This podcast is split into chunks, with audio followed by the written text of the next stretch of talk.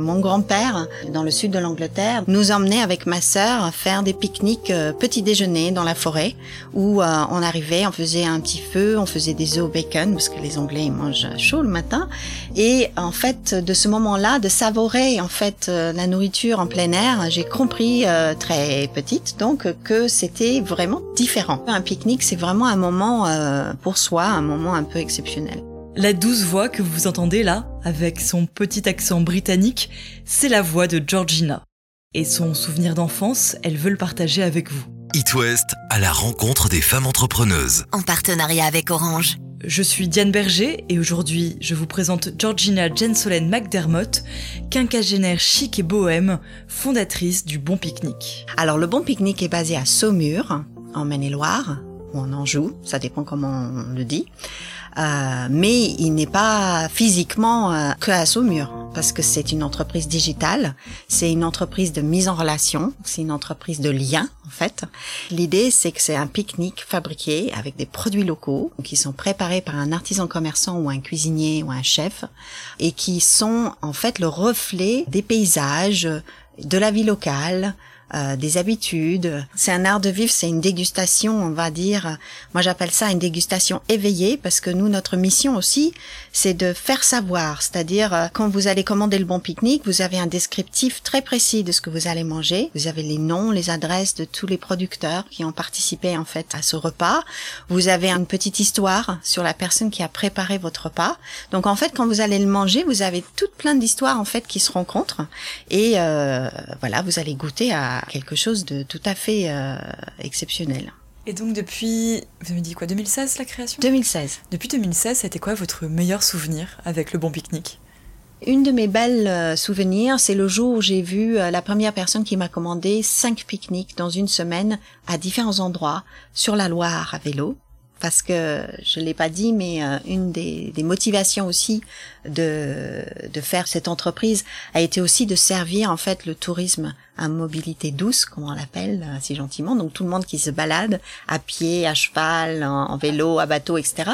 et qui ont besoin de trouver des services adaptés à leurs envies et puis aux bons endroits. Et donc je pense que c'est la première fois que j'ai vu que ça marchait, que ça servait, que c'était euh, quelque chose d'attendu et ça se renforce un peu. Il y a quelque chose qui m'a frappé particulièrement euh, dans le parcours que j'ai mené avec La Ruche et aussi avec euh, Orange Femme Entrepreneuse, c'est que nous, en fait, souvent, on se demande pourquoi euh, on n'y arrive pas plus vite, on n'y arrive pas plus fort, etc. Et quand j'ai réalisé, quand on nous a parlé, en fait, des études qui avaient été faites et qu'il y a des faits, qu'on prête moins d'argent aux femmes, moins de montants, moins facilement. C'est pas qu'on n'est pas performant, c'est qu'on n'a pas forcément les mêmes cartes en main.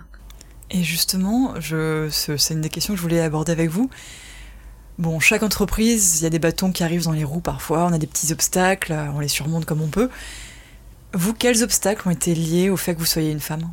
Alors, on parle souvent en fait euh, du sentiment d'imposteur parce que on entend dans les réponses des gens, dans les discussions. Des jugements finalement, euh, c'est pas sérieux, c'est pas assez entrepreneurial, euh, le business model est pas assez solide. Des questions un peu comme ça euh, qui sont insidieux et finalement petit à petit qui sapent un peu votre confiance.